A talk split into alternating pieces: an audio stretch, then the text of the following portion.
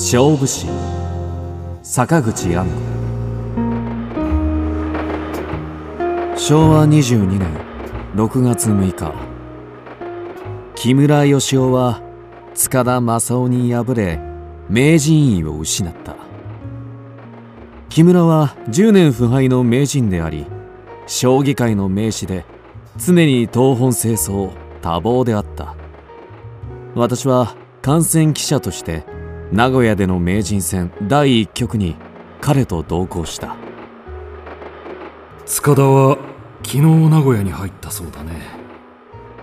彼は偉いよ。実に勝負を大事にする。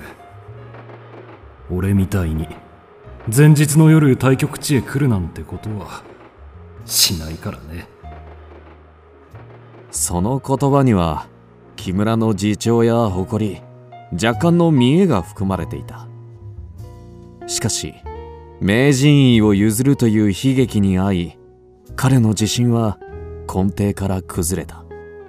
俺は時間に負けたんだ。夜行でついてすぐ対局してまた引き返す。それでも負けないと思っていたんだ。それから2年後昭和24年5月24日。名人戦第5局が塚田の2勝2敗で皇居内の道場最寧館で行われることになった。挑戦者は木村である。最近の木村について塚田の親友である増田八段に聞いた。木村は強い。今までの彼じゃない。闘志満々。ものすごい気迫を感じます。すでに道場の下見をして畳の具合やらを確かめたそうです。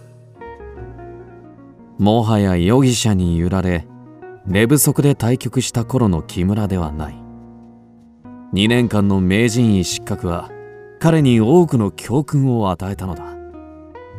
今の彼は根底的に謙虚で一曲に神魂を捧げ尽くす勝負師であった。そして午前10時対局が始まった。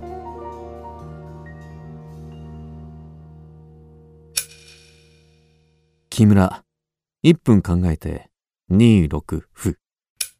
塚田すぐ84歩。25歩。85歩。5手目に木村の兆候が始まった。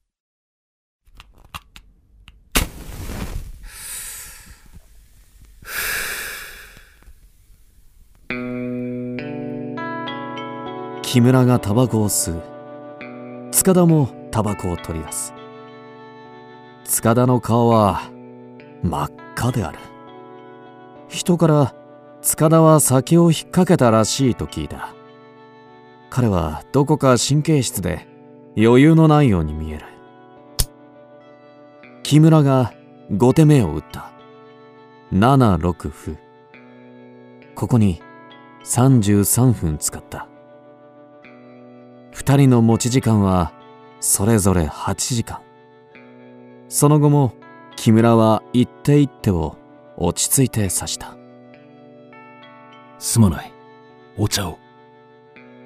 木村は記録係の方へぐっと状態をねじり寄せささやいた。読みふける塚田を思いやってのことであろう木村がこんな配慮をするのも私は今まで見たことがなかった。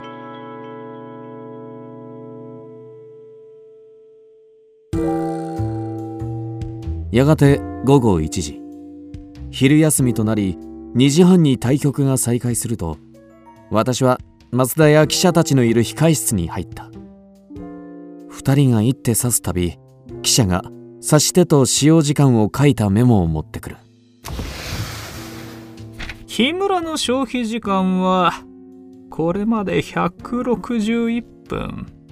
塚田名人はまだ43分か。そろそろ勝負どころが来そうですが。その後7時に夕食。8時に再開すると塚田の長考が始まった。消費時間は木村396分。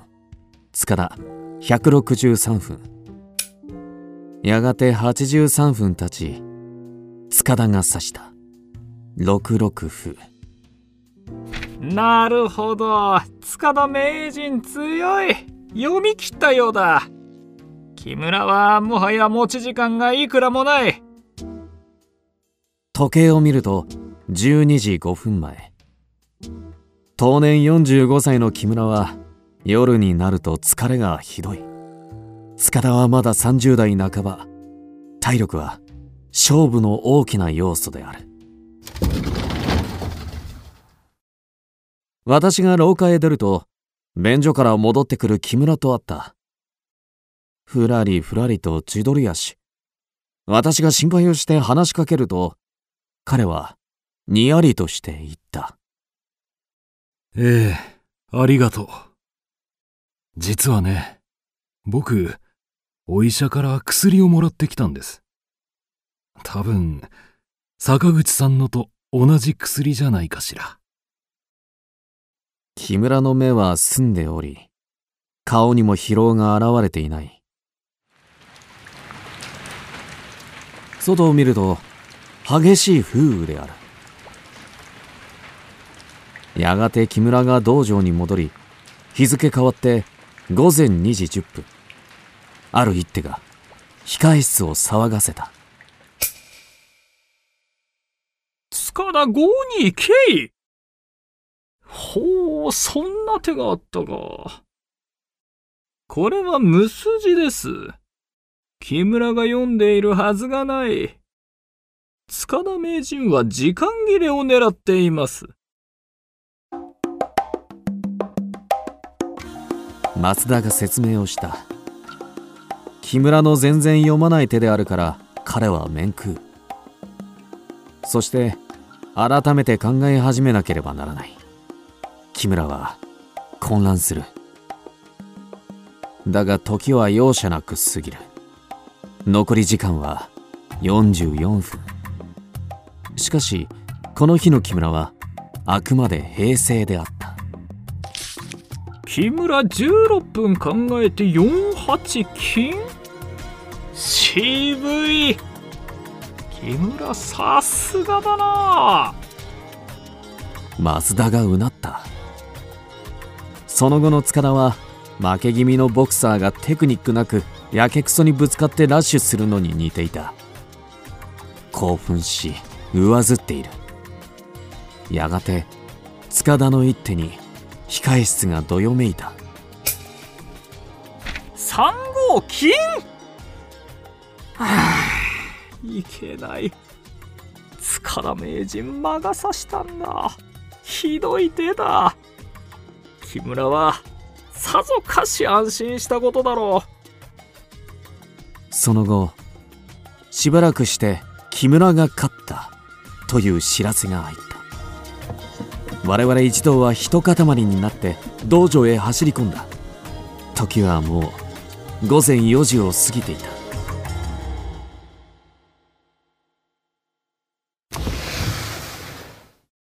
そして取材が終わり木村と塚田が肩を並べて控え室へやってきた。入り口にペタンと座った塚田に増田が言った。君にはみんな感心しているよ。実に立派な態度だった。塚田は取材で自分に見苦しい振る舞いはなかったか気になって仕方がないようだ。彼がそこまで心を配らなければならないのも心構えとしては当然かもしれない。しかし私は思う。無駄なことだと。勝つか負けるか。試合に全力を尽くすだけでたくさんじゃないか。負けて泣き崩れたっていいじゃないか。名人ともあろう者が負けて泣いて取り乱してという批評のあり方が間違っているのである。やがて誰かが木村に言った。持ち時間を長くしなきゃいけませんね。せめて名人戦だけは。時間に追われるなんてひどいですよ。いやあ君。時間はいくらあったって同じことだよ。どのみち終盤で時間が詰まってしまうんだから。これだけ考えが変わっただけでもこの2年間は木村にとって無駄ではなかったのだろう。その後木村と塚田は自動車で帰った。